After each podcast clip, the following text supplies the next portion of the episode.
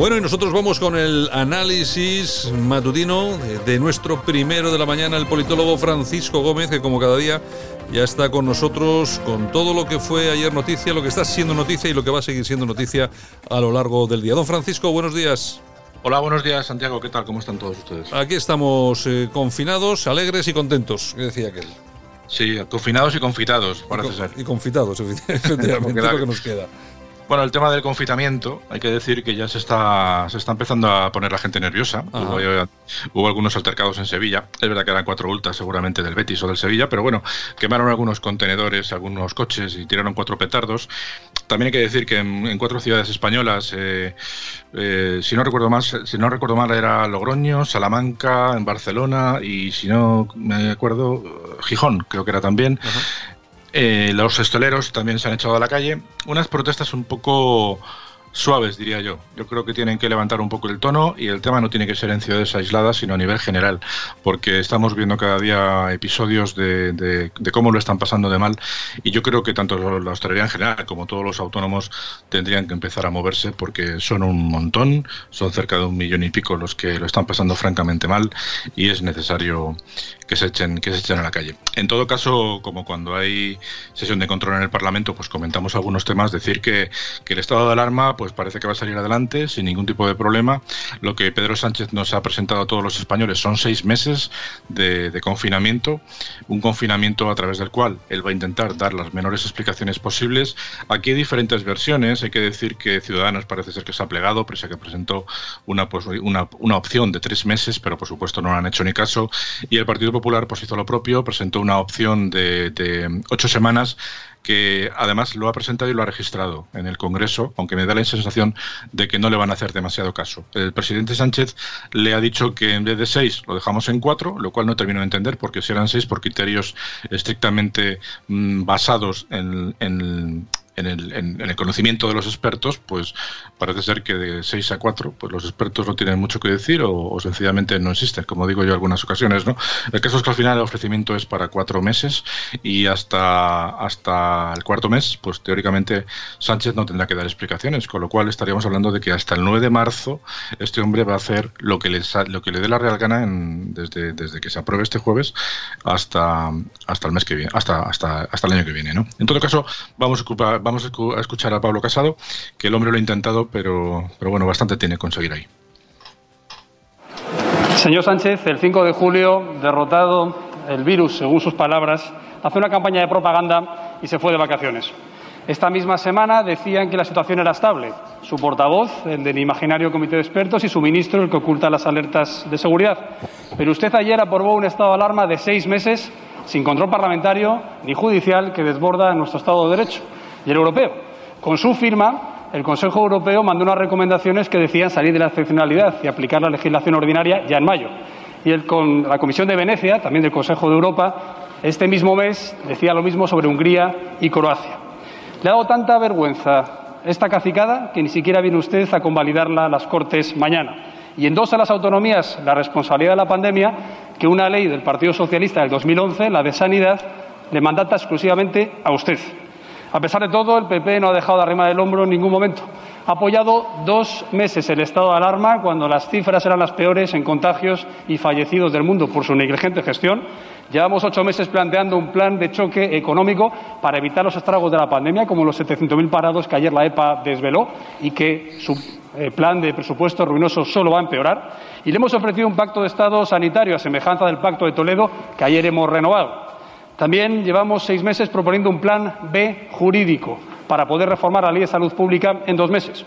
Y, señor Sánchez, aún está a tiempo de aceptar nuestra propuesta de un estado de alarma de ocho semanas. Es el doble de lo que están aprobando casi todos los países europeos y permitiría limitar la movilidad en los tres puentes y, sobre todo, salvaría las Navidades, no solo el empleo asociado a ellas, sino también la esperanza de millones de españoles, sobre todo los mayores, que viven sin sus familias. ¿Por qué no acepta esta propuesta para esta segunda oleada del coronavirus, señor Sánchez? Tropieza dos veces con la misma piedra, pero en vez de rectificar, ser humilde y dejarse ayudar, realmente contra todos. Abandone la radicalidad abandone los pactos con la extrema izquierda. Lo que tiene que hacer es escuchar más a Felipe González y obedecer menos al señor Iglesias, menos cesarismo de ordeno y mando. Se lo debe al millón de contagiados, a los 60.000 fallecidos que no quieren ni más bandazos ni más engaños. Mi mano sigue tendida, la pelota sigue en su tejado. Suya es la responsabilidad, por mí no quedará, señor Sánchez. Y lo que acaba de decir usted ahora mismo es eludir el Parlamento, menos a lo presidente los fines de semana y más venir aquí, como estipula la Constitución, siempre que tiene que dar cuentas de cuestiones tan relevantes como una excepcionalidad constitucional. Muchas Bueno, por lo menos eh, Casado proponiendo algo, ¿no? Sí, sí, precisamente por eso hemos elegido este audio, porque me da la sensación de que el Partido Popular, aunque hay corrientes que dicen que este asunto está pasteleado y que el ofrecimiento de ocho semanas y luego por parte del Gobierno de bajarlo a, seis meses a cuatro, pues parece que ni para ti ni para ti ni para mí, pero al final todos quedamos medianamente conformes. Pero bueno, hay que decir que de la oposición al menos es el único que ha propuesto cosas. Mm.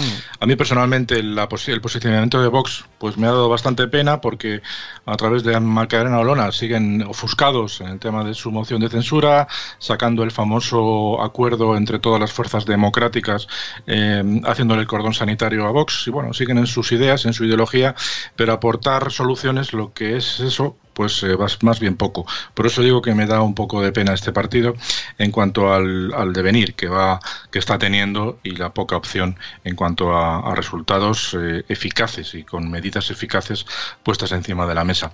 En todo caso, el protagonista de la sesión, una vez que Sánchez y, Casado terminaron sus intervenciones, eh, hubo una espantada general y ahí se quedó el ministro Illa, que como él, como él mismo decía y después del del fiestazo que se montaron con Pedro J en, en el Casino de Madrid eh, celebrando no sé qué, pues eh, vamos a recordar primero lo que decía el ministro Illa eh, hace unos días con respecto a los botellones ajenos, no los, no los suyos. Vamos a escucharle.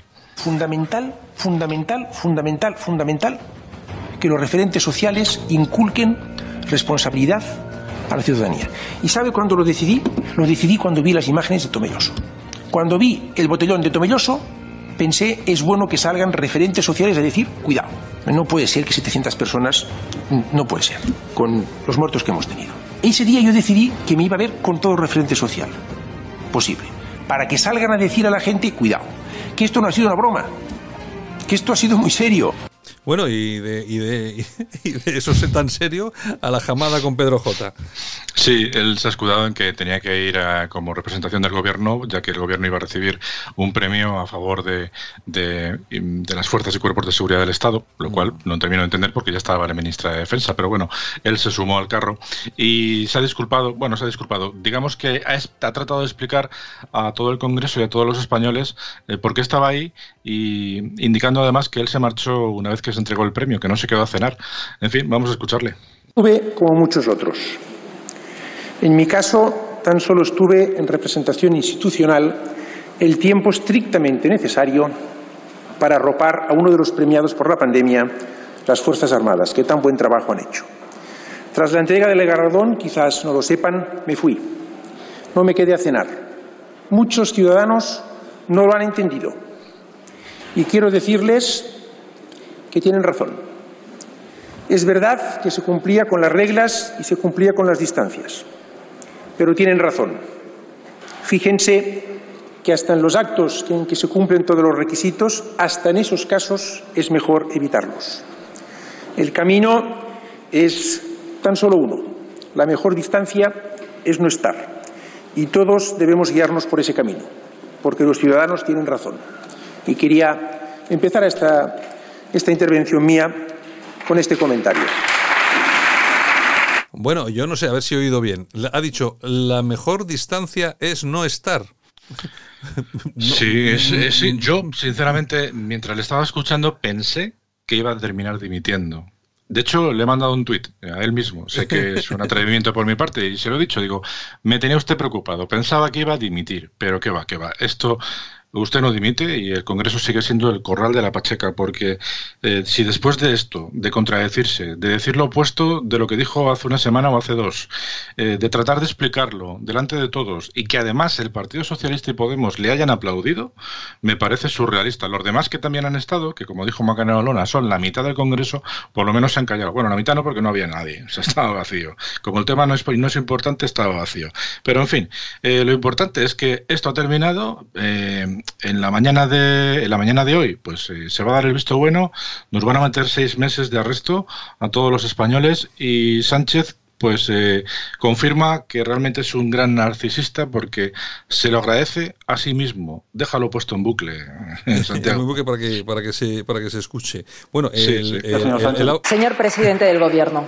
Gracias, señora presidenta. Gracias, señor Sánchez. Señor presidente del Gobierno. Gracias, señora presidenta. Gracias, señor Sánchez. Sí, sí, se da las gracias a sí mismo. Está muy bien.